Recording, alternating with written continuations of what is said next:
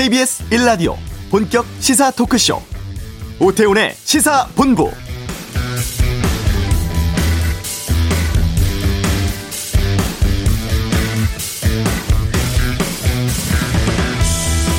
대통령 선거가 내년 삼월입니다만 이번 주부터 대선 레이스 본격적으로 치러집니다. 야권 주자로 거론되던 최재형 감사원장 오늘 사퇴 의사 밝혔고, 윤석열 전 총장은 내일 출마 선언합니다. 국민의힘 복당을 한 홍준표 의원도 같은 날 비전 발표에 예고하고 있죠. 경선 연기하지 않기로 한 민주당은 오늘부터 예비 후보 등록 받습니다. 다음 달 초에 예비 경선, 구월에 최종 후보 결정하게 되고, 지난주 추미애 전 장관이 출마 선언을 했고, 정세균 전 총리와 이광재 의원은 오늘 후보 단일화에 합의했습니다. 이재명 지사는 목요일인 칠월 일일 출마 선언 예고하고 있는데요. 후보 명단 구체화하면서 대선 레이스도 한층 달아오를 전망입니다.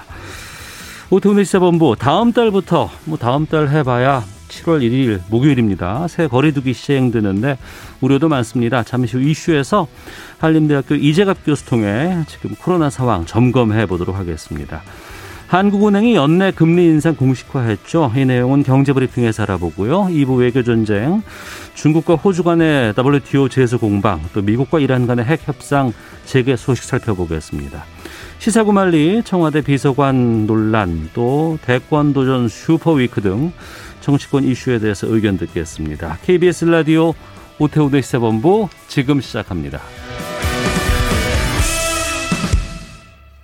네, 아, 코로나십구 신규 확진자 엿새 만에 육백 명 아래로 내려왔습니다. 아, 일월 일일부터, 아, 칠월 일일부터 새로운 거리두기 개편안 또 시행되죠. 아, 지금 상황, 또 델타 변이는 어떤지 걱정이기도 한데 알아보겠습니다. 한림대 강남성심병원 감염내과의 이재갑 교수 연결하겠습니다. 안녕하십니까? 네, 안녕하세요. 예. 어, 이십팔일 영 시 기준으로 신규 확진자 오백일 명 나왔습니다만, 지난주 육백 명대가 계속 나왔었는데 지금 상황 어떻습니까? 일단은 그 전주보다는 이제 확진자 숫자가 늘어난 것 같고요. 예. 수도권 중심으로 확진자가 늘어났고, 특히 이십에서 오십대들 중심으로 확진자 수가 계속 늘어나는 상황들이라서, 네, 일단 저희가 좀 안심하기는 좀 어려운 상황이라고 볼 수 있을 것 같습니다. 음, 그 원어민 강사 모임에서 시작됐다고 했던 집단 감염, 이게 학생들한테 또 어린이들한테 많이 퍼졌다고 하던데 이건 어떻게 보고 계세요? 네, 일단은 이제 뭐 원어민 강사 중에 한 분이 또 자기가 확진자를 접촉했다는 사실을 알려지지 않으면서 추후에 확진되고 이러면서 확진자가 확 늘어나게 됐고요. 예. 특히 숫자가 한 백여 명 넘는 확진자로 이제 확대된 상황이기 때문에, 음, 어떻든 간에 이제 젊은 층을 중심으로 해서, 특히 예방접종을 아직 하지 않은 층을 중심으로 해서 집단 발병 상황은 아마도 계속 이어지지 않을까 그렇게 염려를 하고 있습니다. 네. 백신 접종 상반기에 뭐 여러 가지 걱정도 있었습니다만 초 오백만 명 넘겼고, 한 삼십 퍼센트 전체 국민 가운데 접종을 지금 하고 있는 상황인데, 그래서 좀 하반기 때는 괜찮지 않을까 싶었는데, 지금 다른 백신 많이 맞고 있는 나라들에서 이 델타 변이 바이러스 상당히 확산세가 걱정이 되거든요. 이건 어떻게 판단하고 계십니까? 네, 일단 이제 접종률 뭐 일 등, 이 등 하고 있는 국가들이죠. 특히 영국 같은 경우에 전 국민의 육십육 퍼센트 정도가 이미 일 차 접종을 마쳤고, 오십오 퍼센트가 이 차 접종을 마친 상황인데, 네, 델타 변이가 유행을 하면서 확진자 범위가 만 육천 명 정도까지 지금 올라선 상황이거든요. 네네. 사실 이제 이번 달 초에 이천 명까지 떨어졌었는데, 이제 거의 한 달 사이에 지금 만 육천 명까지 올라가고 있어서 델타 변이 자체의 그런 전파력이 매우 강하다는 걸 증명을 해주고 있는 상황이고, 네, 이스라엘도 사실 이번 지난달 말 정도 까지 거의 백 명 이하, 뭐 하루에 만에 사십오 명에서 오십 명 수준 정도 확진자가 나왔다가, 지난주부터 이번 주 들어서 거의 이백 명 정도가 지금 확진자로 늘어나고 있는 상황들이기 때문에, 네, 일단 델타 변이가 예방접종을 잘한 국가에서도 전파력이 강하기 때문에 이런 미접종자들 사이에서 확진자가 늘어날 수 있다는 걸 보여준 사례로 생각이 됩니다. 네, 그러니까 유럽과 미국에서 올 여름에 이 델타 변이가 지배종이 될 수 있다, 이런 얘기들 나오거든요. 이 지배종이 된다는 게 어떤 기준으로 판단하는 겁니까? 어, 일단 이제 그 국가에서 유행하는 이제 그 코로나 바이러스 중에서 일단 변이 바이러스에 차지하는 분율이 이제 제일 가장 많은 분율이 되는 바이러스를 지칭하는데 보통 이제 절반 이상 넘으면 저희가 지배종이 되겠다 이렇게 얘기를 하는데 네. 영국 같은 경우는 오월까지 알파 변이가 주로 이제 지배종이었다가 지금 최근 유월 중순까지 보게 되면 거의 구십 퍼센트가 델타 변이로 나오고 있거든요. 네. 지금 미국 같은 경우도 한 이십 퍼센트 정도가 델타 변이고, 유럽들도 대부분 한 십에서 이십 퍼센트 정도 델타 변인데, 전파력이 너무 강하다 보니까 기존의 변이 바이러스보다 훨씬 전파가 잘 돼서, 이제 전체 유행 상황에서 가장 선도하는 그런 종이 될 것 같아서 아마 팔월, 구월 되면 유럽이나 미국이나 전체가 다 델타 변이가 주된 그런 변이형이 될 가능성이 높아 보입니다. 네. 영국 같은 경우에 말씀해 주신 것처럼 올 초만 해도 이천, 아, 올 유월 초만 해도 이천 명이었는데 지금 만 육천 명으로 갑자기 는 거 아니에요? 네, 그렇습니다. 그럼 이건 델타 변이 바이러스의 전파력이 강하다는 뜻으로 바로 이걸 이해를 해도 되겠습니까? 네, 그렇습니다. 일단, 일단은 이제 그 저희가 집단 면역이라는 부분에 작용하는 게요. 바이러스의 고유 성질인 감염 재생산수, 그러니까 얼마나 이제 감염된 사람이 전파를 시키나를 나타내는 건데 네. 일단은 이제 알파 변이보다도 한 오십 퍼센트 정도 전파력이 올라가다 보니까 음. 일단은 지금의 한 육십육 퍼센트 정도 된 접종률만으로는 이제 그 전파를 차단할 수 없고 일단 미접종자들 사이에서 좀 더 많은 확진자가 나올 수밖에 없는 상황이 된 거거든요. 네. 그래서 일단은 이제 델타 변이나 이런 부분들, 그러니까 변이, 전파력이 강한 변이가 나타나게 되면 접종률 자체를 개선해야 되는 상황들이 이제 생길 거라고 예상을 하고 있습니다. 어, 이 전파력이 강하다고 한다는 게 적은 바이러스 양으로 많은 사람을 감염시킬 수 있다는 건지요? 아니면은 어, 이 전파 속도가 빠르다고 봐야 되는 것인지 어떻습니까?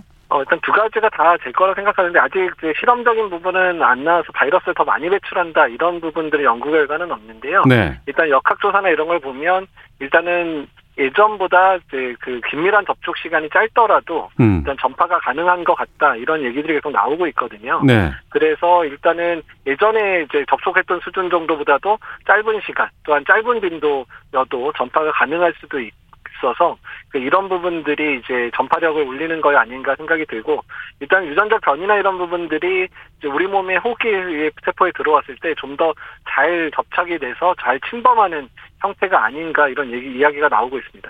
네, 델타 변이보다 또 다른 델타 플러스까지 나왔다고 하는데 이건 또 다른 거예요? 네, 일단 이제 델타 변이의 유전 변이에다가 거기에 이제 남아공 변이라고 불렀던 베타 변이나 이제 브라질 변이라고 했던 감마 변이에서 이제 그 확인이 되는 백신의 효과를 떨어뜨릴 수 있는 유전자가 더 추가된 그런 변이 형태가 나타난 거거든요. 네. 그러니까 이제 델타 플러스는 정식 명칭은 아닌 것 같고요. 음. 그러니까 델타 바이러스의 이제 아이형 중에 하나로 지금 구분이 되고 있는데 아직까지 충분한 연구가 돼 있지는 않지만 일부 연구 결과를 보게 되면 백신의 효과를 상당히 떨어뜨리는 게 아니냐. 네. 이런 이야기가 좀 나오고 있어서 지금 이제 관심을 두고 지금 관찰 중에 있는 변이 바이러스라 생각하시면 될 것 같습니다. 네, 우리가 애초에는 뭐 영국 변이에서 뭐 브라질 변이, 남아공 변이 이렇게 불렀다가 이제 알파부터 시작해가지고 이름을 이제 지역을 넣지 않고 이렇게 해서 이제 델타까지 왔고 델타 플러스까지 왔는데 그럼 이게 앞으로 그 이후에 더 막 생길 수도 있어요? 네, 지금 벌써 한 열 몇 개가 나와가지고요, 뭐 람다. 까지 나와 있는 상태이긴 합니다. 그래서 변이 바이러스 아마 계속 나오게 될 거고 나오는 순서대로 되다 보니까 그리스 문자가 스물네 개라서 아마 올해 내에 스물네 개 다 차지 않을까 이미 이렇게 전문가들 얘기를 하고 있습니다. 아 그렇군요. 그러면 이 변이 바이러스는 마스크로는 막을 수 있습니까? 일단은 이제 전파 경로 자체가 전파는 빠르지만 마스크 착용을 잘하면 이제 당연히 이제 방어는 될 거로 예상을 하고 있기는 한데요. 네. 다만 이제 접촉의 빈도나 이런 부분들이 길어지면 마스크 착용도 좀 흐트러질 수 있고, 그다음에 어. 손위생이나 이런 것들도 잘 안 하시면 전파도 될 수 있기 때문에 네. 그러니까 마스크 착용 잘하는 거 언제나 중요하겠지만 그런 마스크 착용을 얼마나 잘하느냐, 제대로 음. 착용하느냐도 중요한 문제가 될 것 같습니다. 그러면 백신 맞은 분들도 이런 변이 바이러스가 확산하는 상황에서는 마스크 계속 쓰는 게 좋겠네요. 네, 일단 그렇게 하셔야 될 것 같은데요. 그러니까 영국에서 나온 이제 백신, 지금 기존의 백신 맞은 분들에 대한 효과 분석이 중간 자료가 나왔는데 네. 일단은 일 차 접종만 마친 분들한테는 화이자나 아스트라제네카나 한 삼십 퍼센트 정도밖에 방어가 안 된다고 돼 있고요. 어. 그다음에 이 차 접종까지 마치면 아스트라제네카가 이제 한 육십 퍼센트. 화이자가 한 팔십칠 퍼센트 정도 예방이 된다 그래서 네. 일단 기존 바이러스보다는 좀 백신 효과가 살짝 떨어지면 많이 떨어지지는 않는 것 같고 음. 다만 예방 효과는 뭐 구십이 퍼센트에서 구십육 퍼센트 되니까 중증 발생은 확실하게 백신 효과가 나타나는데 네. 일부 돌파 감염 사례는 좀 더 늘어날 수 있는 정도라고 현재 분석이 되고 있습니다. 그러니까 돌파 감염이라는 건 백신을 맞았음에도 불구하고 그리고 이 주가 지났음에도 불구하고 확진 판정을 받을 수 있다는 거죠. 네, 그런 거죠. 어, 알겠습니다. 그런데 칠월 일일부터 우리가 그 새로운 거리두기 단계 시행하잖아요. 네. 뭐 지금까지는 이제 다섯 명은 못 모이는데 이걸 여덟 명까지 모일 수 있고 또 보름간에 여섯 명까지 모일 수 있게끔 하고 이제 여러 가지 식당이라든가 이런 것들도 뭐 자정까지 뭐 열한 시까지 뭐 늘린다고 하는데 네. 지금 상황에서 이건 어떻게 판단하십니까? 그러니까 지금 좀 우려가 되는 건 특히 수도권이 가장 걱정인데요. 네. 지금 서울만 해도 주말 사이에도 이백 명, 이백삼십 명 넘었고 지난주에 이백육십 명 넘었던 날도 사실 있었거든요. 네. 그래서 수도권에서 거의 한 사백에서 오백 명 사이에서 확진자가 나오고 있는 사이 상황이라서 음. 그러니까 만약에 수도권 중심의 완화가 본격적으로 시작된다면 칠월 일일부터 뭐 여섯 명 모임 가능하고 유흥업소라든지 식당값이 다 열두 시까지 열게 되는데 네. 근데 지금 예방접종률이 충분하지 않은 이십대에서 오십대들이 지금 주로 지금 지금도 발병하고 있는데 그분들이 주로 이용하는 시설들이 열리게 됐고 그분들이 워낙 모임을 좀 많이 하시잖아요. 그러네요. 그래서, 예, 예, 그래서 예. 국민들께서 충분히 조심을 하지 않으시면 유행 상황이 상당히 악화될 수도 있을 것 같아서 음. 좀 우려가 되는 상황입니다. 그럼 이재갑 교수는 이거 좀 미뤘으면 좋겠다는 의견이세요? 사실 저는 좀 미뤘다고 사실 여러 이제 회의에서 말씀을 사실 드렸는데, 네. 근데 워낙에 또 소상공인분들이 또 너무 고통을 좀 당하고 있는 상황이라, 어. 그러니까 정부 차원에서는 이제 미루는 거는 좀 힘들게 생각을 한 것 같긴 합니다. 근데 사실 정말 우려가 되거든요. 그러니까 다만 이제 육십 대 이상 어르신들께 접종을 했어서. 의료 체계, 의료 체계 자체는 보존이 될 건 같아요. 네. 그러니까 중증 환자 발생은 좀 늘어나더라도 아주 많이 늘어나지는 않아서 다행이긴 하지만 확진자 범위가 너무 늘어나게 되는 것 자체가 상당히 이제 부담으로 작용할 가능성은 높거든요. 특히 역학조사라든지 또는 공무원, 그 방역 공무원들이 예방접종도 지금 신경 쓰고 있는데 확진자 늘어나게 되면 또 확진자에 대한 역학조사나 이런 데 다니시게 되면 또 피로도가 올라갈 수도 있는 상황들이 될 수 있어서 네. 이제 그런 부분들까지 좀 고민이 되고 사실 중증 환자가 지금 이제 한 백오십 명대로 전국에 계속 또 유지가 되는데 좀 또 숫자가 줄고 있지도 않거든요. 네. 그래서 이제 사십에서 육십대 사이에서도 중증 환자 발생이 계속 나오고 있는 상황이라서 어. 그런 부분까지 고려해서는 조금 방역은 완화는 조금 더 미뤘으면 어땠을까 생각을 하고 있습니다. 어, 그 말씀 들어보니까 지금 전반적으로 상황이 백신도 천오백만 넘었고 그래서 많이 좀 괜찮아지 않았어라고는 하지만 그리고 이제 또 거리 두기도 바꾸고 사람들도 더 만날 수는 있지만 정작 그렇게 만나는 사람들이 특히 백신 접종률이 조금은 좀 미흡한 사십, 오십대, 삼십대 이쪽에서 주로 외부 생활들을 많이 하기 때문에 이 부분이 좀 걱정이 되는군요. 예, 그래서 그 부분이 제일 우려가 되고요. 그다음에 사실은 사십, 오십대에서 아예 중증 환자 안 나오는 건 아니고 사망률이 높지는 않지만 사망자도 나오고는 있거든요. 지금 상황에서. 왜냐하면 만성질환 가지고 계신 분들도 사실 있기 때문에 그 연령대는. 예. 그래서, 그래서 일단 이십에서 오십대 예방접종이 충분히 이루어진 상황에서 방역 완화가 본격적으로 이루어졌으면 어땠을까 하는 아쉬움이 좀 많이 남아 있습니다. 어, 지금 백신 접종 상황은 어떻게 판단하고 계세요? 일단 뭐 이제 그 유월까지 천오백만 명 이상 마치고 특히 육십 대 이상 어르신들에 대해서 팔십 퍼센트 넘게 예방접종이 된 부분들은 다행으로 생각을 하고 있거든요. 네. 일단 적어도 중환자 발생 숫자는 확실히 줄일 정도의 예방접종은 가능했다라고 생각이 좀 들고요.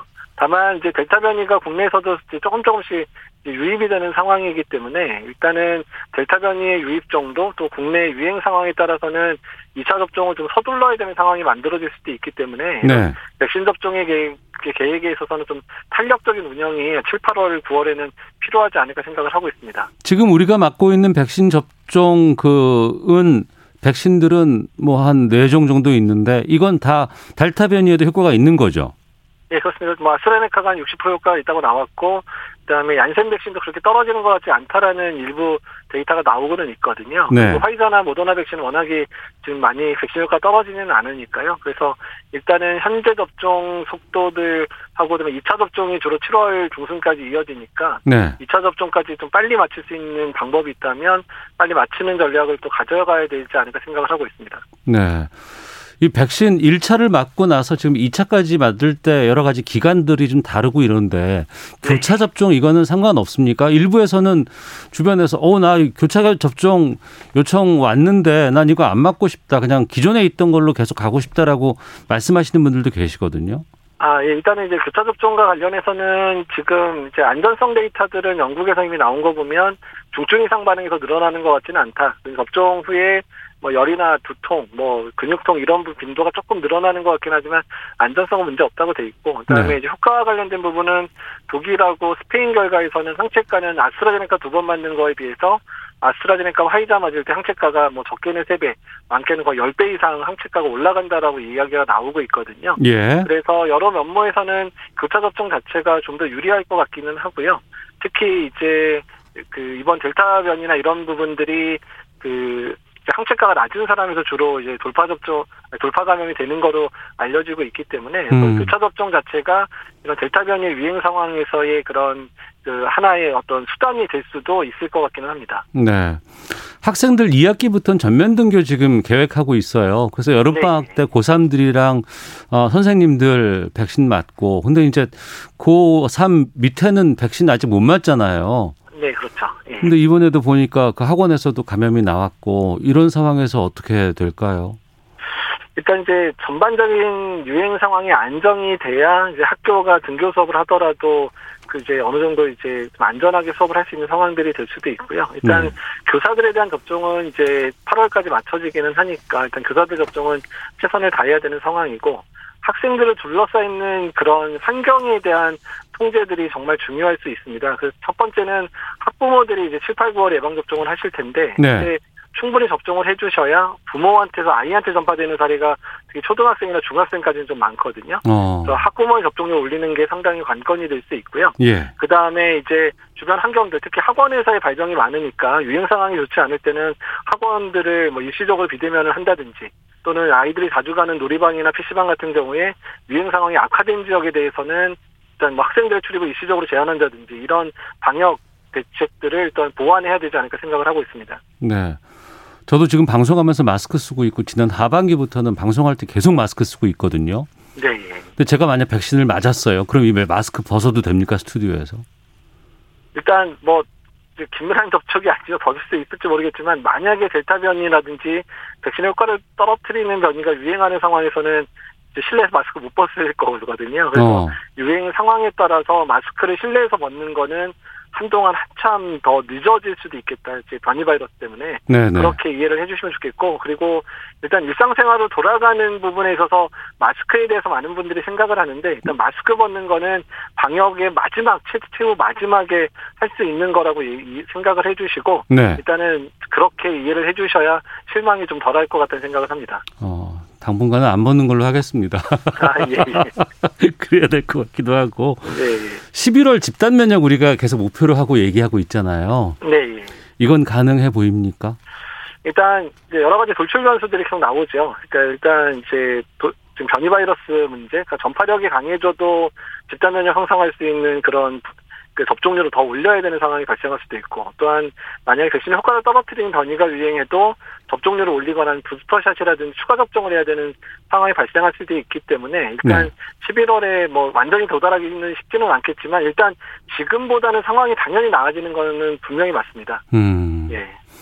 저는 이제 칠월에 아마 예약이 들어올 것 같고, 그러면 팔월이나 구월에 아마 좀 백신을 접종을 시작하게 될 것 같아요. 네. 근데 이제 나이 드신 분들은 일찍부터 맞으셨잖아요. 네. 네, 네. 이분들 그 십일월 때 되면 한참 시간이 지나버렸는데. 네. 네. 백신 또 맞으셔야 됩니까, 그러면? 어, 일단은 이제 백신의 효과가 얼마나 가는지 계속 연구를 하고 있거든요. 예. 육 개월까지는 확인이 됐는데, 이제 구 개월, 십이 개월 연구가 조만간에 나오니까, 만약에 이제 항체가라든지 방어 효과가 떨어지기 시작한다 그러면, 네. 그 전에 부스터샷이라고 그러죠. 추가 접종을 통해 해결을 해야 될 수도 있거든요. 어. 또 우리나라는 보통 이월부터 예방접종이 됐으니까, 저희가 만약에 부스터샷이 필요하다고 결정되면 올해 말 또는 내년 초가 아마 부스터샷의 시기가 되지 않을까 이렇게 예측을 하고 있기는 합니다. 알겠습니다. 말씀 들어보니까 이제 뭐, 뭐 올 상반기도 다 지나갔는데 올해만큼은 마스크 벗지 말고 계속해서 지금 현재와 같던 이런 여러 가지 방역 체계들, 거리두기 체제들 스스로가 좀 계속 지켰으면 좋겠다는 생각이 좀 드네요. 예, 그러셨으면 좋겠습니다. 알겠습니다. 말씀 여기까지 듣겠습니다. 고맙습니다. 예, 감사합니다. 네, 지금까지 한림대학교 강남성심병원 감염내과의 이재갑 교수와 함께했습니다. 당분간은 현행, 현행처럼 백신 또 맞으셨다고 하더라도 마스크 벗지 마시고 방역수칙 잘 좀 지켜주시길 부탁드리겠습니다.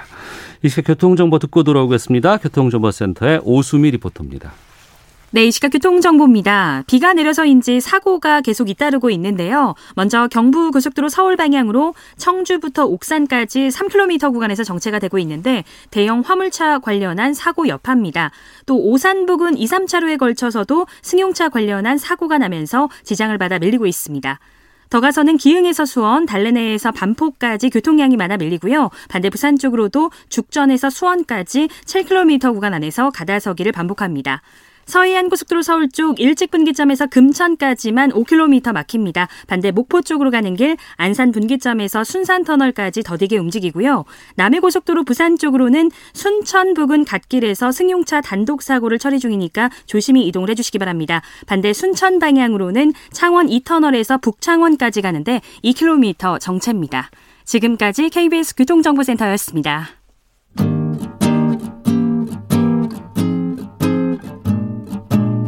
케이비에스 일 라디오 오태훈의 시사본부, 여러분의 참여로 더욱 풍성해집니다. 방송에 참여하고 싶으신 분은 문자 샵 구칠삼공 번으로 의견 보내주세요. 짧은 문자는 오십 원, 긴 문자는 백 원의 정보 이용료가 붙습니다.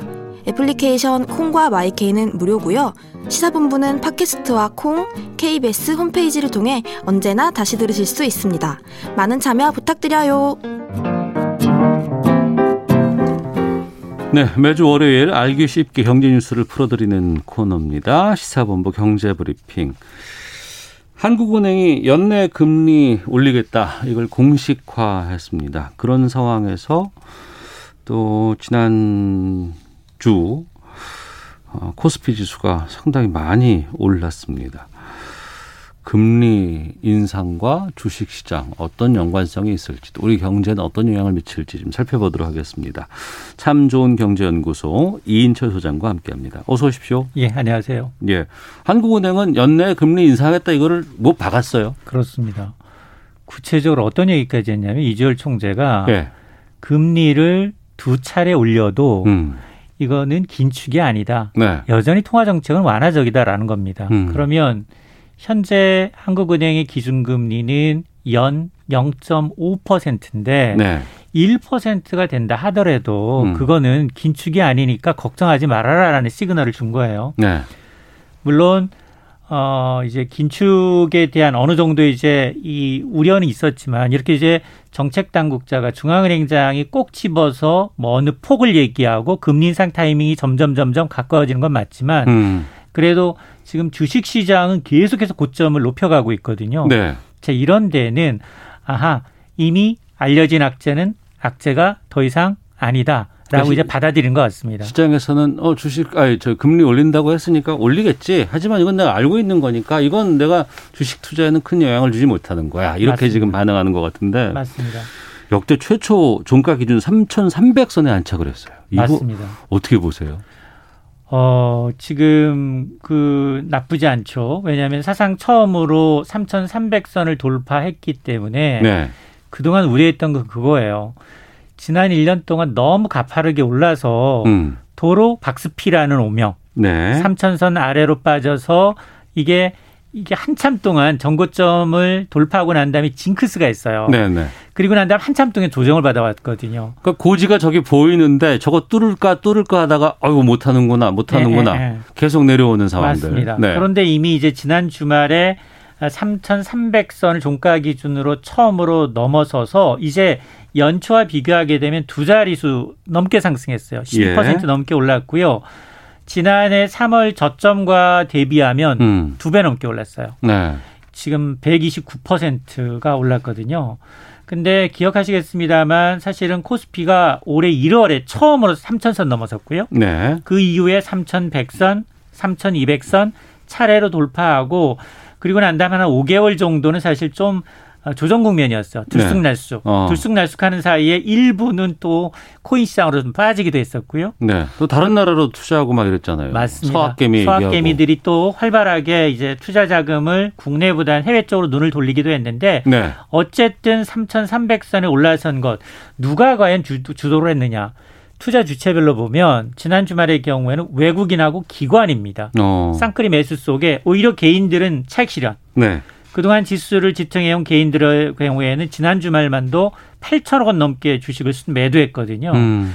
자, 그러면 왜 이렇게 지금 좋으냐. 사실은 지난주에 반영됐던 것들은 어떤 이제 미국, 미국 중앙은행 역시 똑같은 고민을 하고 있어요. 네. 경기가 너무 좋고 물가는 음. 너무 많이 오르고 이러니 어, 금리 인상, 에프오엠씨 회의, 공식적으로 미국의 금리를 결정한 에프오엠씨 회의에서는 아, 금리 인상 타이밍이 조금 빨라졌어요. 테이블이. 그럼에도 불구하고 중앙은행장 입장에서는 아니다. 조기 금리 인상 가능성이 선을 그으면서 이제 긴축에 대한 우려가 일부 희석이 됐어요. 네. 여기에다가 이제 국내 경기 회복세, 실적 개선세는 계속해서 이어질 것이다라는 판단 때문에 이렇게 외국인 기관이 매수에 나선 것으로 보입니다. 근데 우리만 올랐습니까? 다른 나라들의 상황은 어때요 지금? 대부분 다 좋아요. 그러니까요. 지금 미국의 경우에도 아주 인플레이션 우려가 우리보다 더 큽니다. 음. 십삼 년 만에 소비자 물가지수가 최고로 올라가고 있어요. 그럼에도 불구하고 사상 최고치 행진을 이어가고 있습니다. 지난 목요일장에는 뉴욕 증시가 나스닥 에스 앤 피가 나란히 신고가를 경신했고요. 예. 주말장에는 역시 음. 뭐 나스닥은 소폭 조정을 받았습니다만 대형주 위주의 에스 앤 피 오백 지수는 이틀 연속 사상 최고치를 갈아치우고 있습니다. 자, 이런 데는 에프알비가 앞서서 이제 완화적 통화 정책을 유지할 것이다라고 이제 재확인해 줬죠. 네. 여기다가 바이든 대통령이 인프라 투자안을 내놨는데 굉장히 컸어요, 금액이. 음. 그게 반토막이 났습니다. 그럼에도 불구하고 미 의회에서 합의했습니다. 자, 이런 것들이 이제 투자 심리를 회복시키면서 굉장히 빨라졌는데 그러나 바로 일주일 전, 일주일 전에 어떤 일이 있었느냐. 미국의 에프오엠씨 회의. 우리의 이제 통화정책회의, 한국은행의 통화정책회의랑 똑같습니다. 여기에서 열여덟 명의 에프오엠씨 위원들이 금리 예측해서 조정 시점 알 수 있는 점도표라는 게 있거든요. 네. 이걸 좀 봤더니 이전 삼월 회의하고는 확연히 차이 나요. 음. 어떻게 차이 나느냐. 이천이십삼 년에 금리 임상을 점치는 위원들이 열여덟 명 가운데 열세 명으로 급부상했습니다. 네. 이게 지난 삼월만 하더라도 어, 일곱 명에 불과했어요. 두 배 늘어난 거죠. 음. 그리고 당장 내년에 금리 올릴 수 있다라는 것도 일곱 명이나 늘어난 겁니다. 네. 지난 삼월에는 세 명밖에, 네 명밖에 없었습니다. 자, 이러다 보니까 아, 일주일 전에 굉장히 큰 시장의 급락세가 나타났고 그럼에도 불구하고 제롬 파월 의장은 우리는 인플레이션이 시작될, 정, 시작될 가능성에 두려워해서 금리를 선제적으로 인상하지는 않겠다. 그러면서 내놓은 게 뭐냐? 우리는 노동시장. 고용지표도 보겠다. 음. 이겁니다. 그래서 이제 완화적 정책 기조를 계속 하겠다라고 이제 밝힌 점이 미국 증시에도 호재고요. 아시아 증시에서도 일본 증시를 포함해서 대만 증시, 홍콩 증시 대부분 다 좋습니다. 네. 코로나 때문에 침체했던 전 세계 증시뿐만 아니고 전 세계 경제가 올해는 좀 회복세를 보이고 있고 우리도 그렇고 증시 상당히 좀 잘 되고 있다고 하는데 그리고 지금 보면은 역대 최 신고가 지금 경신하고 있는 상황에서 저는 뭐 주식을 안 하니까 상관은 없습니다. 주변에서 이렇게 주식하시는 분을 보고 있으면 아니 올라간다는데 내 거는 맨날 빠져 이런 얘기들 막들 하고 막 고통스러워하고 계시더라고요. 맞습니다. 자, 올해 상승장에 그러면 개인들이 좀 재미를 봤겠느냐. 예. 결론부터 얘기하면 그다지 재미를 보지 못했다라는 겁니다. 음. 사실은 종합주가지수는 이달 들어서만 신고가를 여섯 차례나 경신을 했어요. 예. 전형적인 상승장이거든요. 이제 오르기만 하면 신고가예요. 음. 새로운 역사를 써내려가고 있는 겁니다. 그럼에도 불구하고 최근 투자자들 사이에서는 소위 이런 상승장을 체감할 수 없다라는 이제 볼멘 소리가 나오고 있는데 네. 왜 이렇게 개인들이 상승장에서 소외되고 있느냐. 이게 코로나 쇼크 이후 대부분 주식이 동반 상승했던 지난해에는 뭐 사만 올랐어요. 근데 올해는 좀 달라요. 오르는 주식만 더 오르고 음. 내리는 주식은 더 내리는 네. 선별적인 장세가 펼쳐지고 있다라는 겁니다. 어. 올 상반기만 하더라도 경기 회복 기대감, 인플레이션, 금리 인상 우려가 동시다발적으로 나오면서 증시 환경이 경기한 민감한 주식들이 주가가 상승세에 가플렀어요. 그런데 또 대부분의 개인 투자자들은 성장주 중심으로 포트폴리오를 짜다 보니까 네. 큰 수혜를 보지 못했는데 실제로 개인 투자가들이 대거 매수한 음. 이른바 이제 삼성전자, 에스케이하이닉스, 엘지전자, 삼성 에스디아이, 현대모비스 이 주가가 대부분 다 연초 대비 주가가 떨어졌습니다. 네. 자, 이러다 보니까 음. 오히려 이제 이들 기업들은 코로나십구 속에서도 실적이 나쁘지 않아 연초만 하더라도 지수 상승을 이끌었습니다만 그러나 외국인들 매도 속에 이제 삼성전자의 경우에는 고점 대비 두 자릿수까지 떨어진 상황이거든요. 네. 그러다 보니까 오히려 돈은 신흥주, 중소형주에 투자한 일부 개미나 펀드가 벌고 외국인 기관만 벌었을 뿐 이 대형주를 사들인 국내 개인 투자자들은 그다지 돈을 벌지 못했습니다. 네, 하반기는 어떻게 전망됩니까? 어, 이제 관심은 주가가 얼마나 더 강세를 이어갈지 여부에 쏠리고 있는데요. 뭐 코스피가 사상 최고 수준에 있는 만큼 하루하루 새로운 역사가 될 건 분명해 보입니다. 근데 가장 큰 변수였던 그동안 사실 긴축, 미국이 기준금리 내지는 어, 뭐 템테이션이라고 해서 어, 이제 그동안 매수했던, 그동안 풀었던 돈을 조금씩 줄여가는 긴축에 대한 불확실성이 완화되면 네. 조금은 완만한 상승세가 나타나지 않겠느냐라는 게 시장의 전문가입니다. 그래서 전문가들, 특히나 증권가에서는 올 하반기에 코스피 하단은 한 삼천 선에서 지지를 받고 어. 위에 상단은 삼천오백에서 최고 부른데는 삼천칠백 네. 선까지 나왔어요. 삼천에서 삼천칠백 칠백 사이 왔다 갔다 하는데 지금 네. 삼천삼백이잖아요. 어. 그럼 퍼센트 기준으로 하면 위 아래로 십 퍼센트 음. 내외로 움직일 수 있다라는 겁니다. 네. 그리고 이제 코스피가 이달까지 상승세로 마감을 하게 되면 월간 기준 팔 개월 연속 상승세예요. 아, 그래요? 이게 역대 타이 기록이에요. 어. 그래서 어, 이 월간 기준으로 볼 때 이제 우리가 이제 구 개월 연속 상승한 사례가 없기 때문에 잠시 좀 쉬어가지 않겠느냐. 음. 아, 이제 이런 이제 의견도 있습니다. 네. 외국계 투자은행 쪽에서도 한국 증시 상당히 좀 이렇게 장이 좋을 것 같다. 이런 선호 지금 양상 보이고 있다면서요. 맞습니다.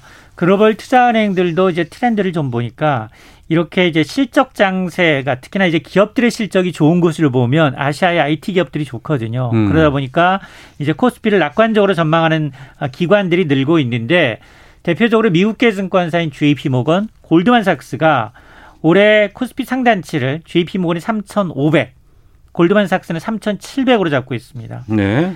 어, 미국의 통화 정책이 바뀔 수 있다라는 우려에도 불구하고 경기 회복세와 맞물려서 기업들의 호실적이 이를 상쇄할 것이다라는 거고요.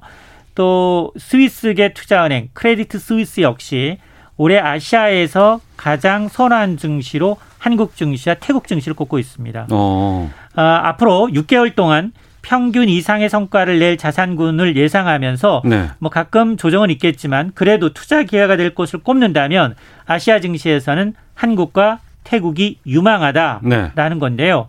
특히나 이제 세계적인 반도체 칩 부족 현상 그리고 경기 회복 흐름에 혜택을 볼 증시로 꼽히고 있습니다. 반면에 이제 중국 증시에 대해서는 다시 이제 중립으로 제시하면서 이 경제 성장 모멘텀이 좀 다소 둔화가 되고 규제 리스크가 나타날 수 있다라면서 다소 보수적으로 보고 있습니다. 네, 코로나 때문에 증시가 어려울, 아 경제가 어려울 것 같다고 그랬고 그래서 그것 때문에 돈들을 많이 풀었잖아요. 유동성 장세 얘기 참 많이 했거든요. 그 여기저기 투자하고 뭐 성공한 사람들도 계시고 그러다 보니까 주식에도 코인에도 다들 이렇게 했었는데. 올해는 또 내년에는 이제 코로나 상황 정리가 되고 안정되면 경제가 더 좋을 거다라는 얘기들 많이 나옵니다. 근데 그렇게 되면 그냥 앞으로 계속 잘 되겠지라고 볼 수는 없는 게 다시 풀린 돈 회수해야 되는 거잖아요. 맞습니다. 금리 인상도 바로 그런 부분인데. 맞습니다. 그러면 좀 이 너무 그동안 버블이 좀 끼지 않았을까라는 우려도 좀 나오지 않나요? 그렇습니다. 그래서 앞으로 변수가 뭐냐? 바로 인플레이션. 미국의 통화정책 기조의 전환이 이런 불안감은 언제든 재현될 수 있다는 겁니다. 네. 뭐 이렇게 되면 금리 오르고요. 달러 강세가 겹치면 신흥국에서 돈 빠지는 건 순식간이거든요. 음. 그래서 한국은행이 지난주 상반기 금융안정 보고서를 내놨는데 이 내용을 좀 들여다보면 우리나라의 금융 시스템 취약성이 코로나십구 발생 이전보다 더 커졌다라는 겁니다. 네. 그러면서 두 가지. 한국 경제가 지금 주식과 부동산 등 자산에 낀 거품. 그리고 막대하게 불어난 가계부채라는 두 개의 시한폭탄을 안고 있다라는 겁니다. 이게 금리가 오르거나 안팎으로 충격이 발생하게 되면 이런 위험 요소가 한국 경제에 큰 타격을 줄 수 있다라고 보고 있습니다. 알겠습니다. 경제브리핑 참 좋은 경제연구소 이인철 소장과 함께했습니다. 고맙습니다. 네, 고맙습니다. 잠시 후 이 부 외교전쟁, 중국과 호주의 갈등 상황, 또 시사구말리, 김기표 전 청와대 반부패 비서관 사퇴, 정치권 상황 짚어보겠습니다. 이 부로 가겠습니다.